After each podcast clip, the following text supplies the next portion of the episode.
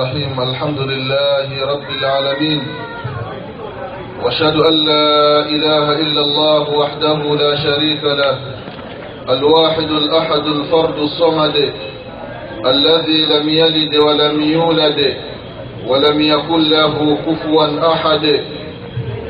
وأشهد أن لا إله إلا الله وحده لا شريك له وأشهد أن محمدا عبده ورسوله وصفيه وخليله وخيرته من خلقه.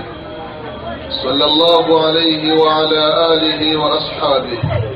ومن سار على نهجه وقتفى أثره إلى يوم ينفخ في السور فتأتون أفواجا. عباد الله رحمكم الله. usikum wa nafsi bitaqwa Allah faqad faza almuttaqun ndugu zangu katika imani ndugu zangu islam baada ya kumshukuru Allah subhanahu wa ta'ala Allah ambaye kwa rehma zake na mapenzi yake ametuwafikisha kukutana sehemu kama hii Allah ambaye kwa rehma zake na mapenzi yake ametujalia kuwa waislamu allah ambaye kwa rehma zake na mapenzi yake ametujaalia kuwa katika ummati muhammadin salllahu alaihi wasallam allah ambaye kwa rehma zake na mapenzi yake ametujaalia kuwa miongoni mwa wafuasi wa mtume muhammadin salllahu alaihi wasallam tunamwomba mwenyezi mungu subhanahu wa taala atufishe hali ya kuwa ni waislamu ndugu zangu katika imani na kuhusieni pamoja na kuihusia nafsi yangu katika swala la kumcha allah subhanahu wa taala. Ndugu zangu nitachukua dakika chache kukumbushana katika baadhi ya mambo ambayo mara kwa mara tunayafanya na tunayatumia. Lakini kwa sababu kuna mlango wa kukumbushana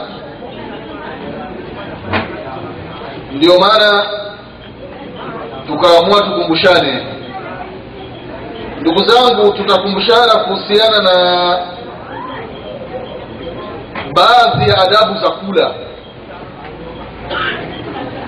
Waislamu jambo la kula linafanyika kila siku. Kuna baadhi ya wanadamu kwa kutwa wanakula mara tatu. Asubuhi mchana jioni na kuna wengine wanakula mara mbili. Taimu ya asubuhi inakuwa hamna. Ni mchana na usiku. Na kuna baadhi ya watu kwa kutwa wanakula mara moja. Na kuna wengine kula kwao kama wanavyosema kwamba inajua mungu.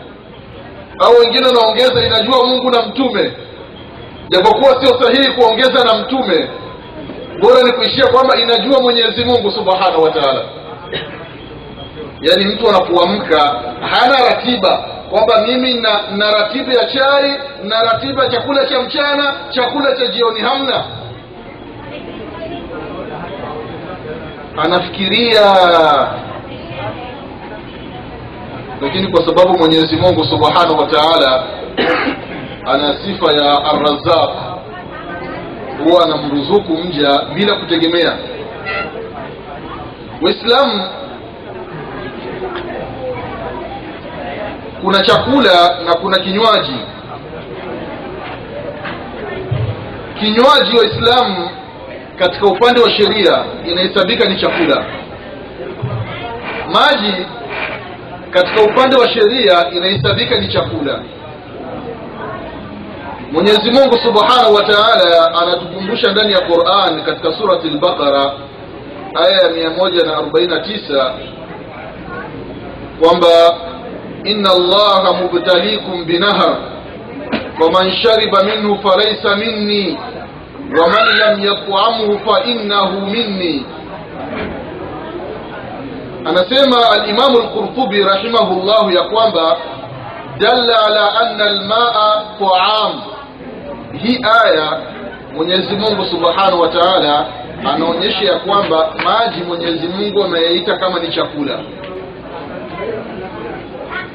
Kwa hiyo anapokunywa kinywaji ikiwa ni chai ikiwa ni maji afahamu ya kwamba anatumia chakula. Na kama anatumia chakula basi kuna utaratibu ambao ameuelekeza mtume wetu muhammadin salllahu alaihi wasallama ndugu zangu katika imani tukianza na hadithi ya aba hureira radiallahu anhu waardah hadithi ambayo tuipokea alimamu tirmidhi anasema mtume wetu muhammadin sallallahu alaihi wasallam ya kwamba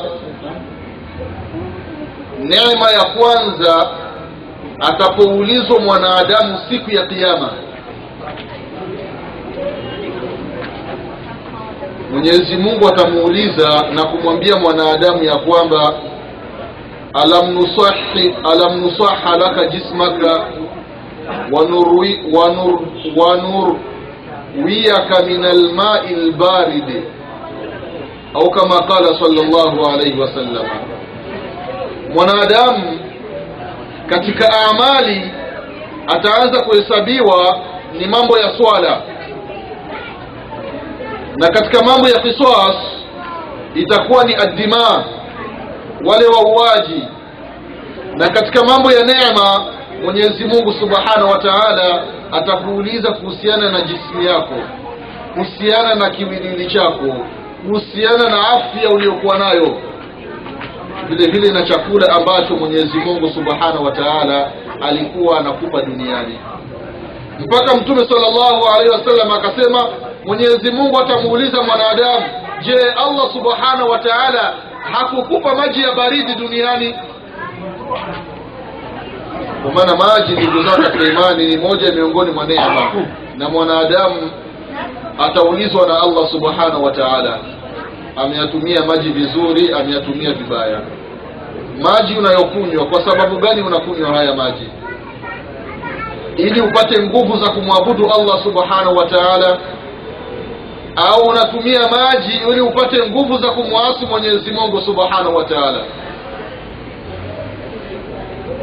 Kama wanavyosema wasemaji kwamba kuna baadhi ya wanadamu anapokuwa na njaa anaiba na anaposhiba anazini. Neema ya allah subhanahu wa taala unapoitumia unaitumia kwa hii maana au ni maana kwamba allah subhanahu wa taala amejaalia umekula hiki chakula ili upate nguvu za kumwabudu allah subhanahu wa taala. Ndugu zangu katika imani katika adabu za kula kwanza kabisa ni mwanadamu chakula kinapoandaliwa kumtaja mwenyezi mungu subhanahu wa taala. Biaisha radiallahu anha katika hadithi ambayo kaipokea imamu tirmidhi na imamu ahmad na imamu darami kaitaja shekhu lalbani rahimahullahu katika kitabu chake irwai lghalil anasema biaisha radiallahu anha kapokea kutoka kwa mtume wetu muhammadin salllahu alaihi wasallam ya kwamba idha akala ahadukum falyadhkur isma llahi taala. Atapotaka kuanza kula mmoja wenu basi ataje jina lake mwenyezi mungu subhanahu wa taala. Ikiwa atasahau mwanzo wa kula kumtaja allah subhanahu wa taala akakumbuka katikati ala sikusema bismillah. Basi wakati utapokumbuka taja jina lake mwenyezi mungu subhanahu wa taala. Hata kwa kusema bismillahi awalahu wa akhirahu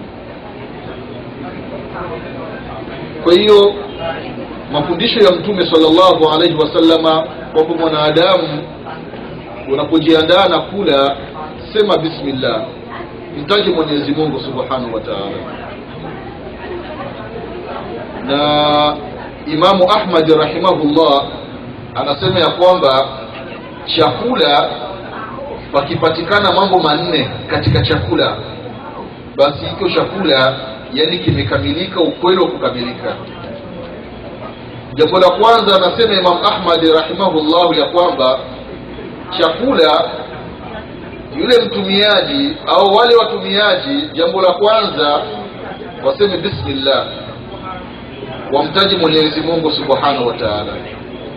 Jambo la pili baada ya kumaliza kutumia kile chakula wamshukuru mwenyezi mungu subhanahu wa taala na jambo la tatu chakula mikono iwe mingi katika kile chakula. Kwa maana walaji wawe wengi katika kile chakula. Na jambo la nne chakula chenyewe kiwe ni cha halali ndugu zangu katika imani. Haya mambo manne yakikamilika katika chakula anasema imamu ahmad na kanukuu haya maneno ibnu lqayim rahimahullahu katika zadi lmaadi anasema ya kwamba chakula kinakuwa kimekamilika. Ndugu zangu katika imani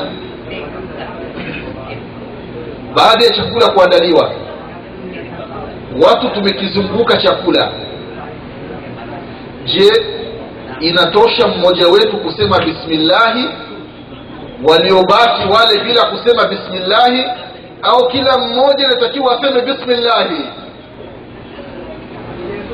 wanachuoni rahimahullah wamegawanyika katika sehemu mbili. Sehemu ya kwanza wanasema ya kwamba ikiwa chakula kimezungukwa na watu wengi inatosha mtu mmoja akasema bismillah. Wakafanya kias kipimo katika salamu.